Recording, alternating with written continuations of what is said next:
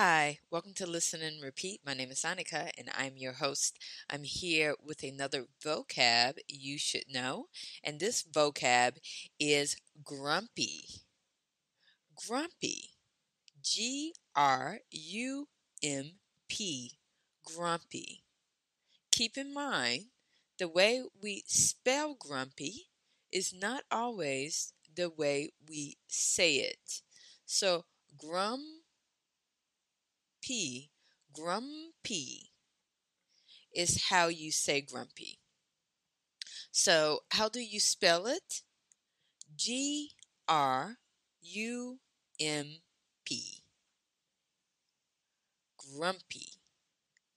Don't forget to check out my podcast on grumpy, where I will talk about the meaning, the pronunciation, dispelling the part of speech, and also I will give you the definition, the synonyms, and also two sentence examples of uh, two se- sentence examples for grumpy.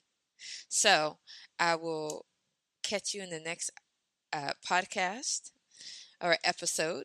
My name is Annika, signing off. Goodbye.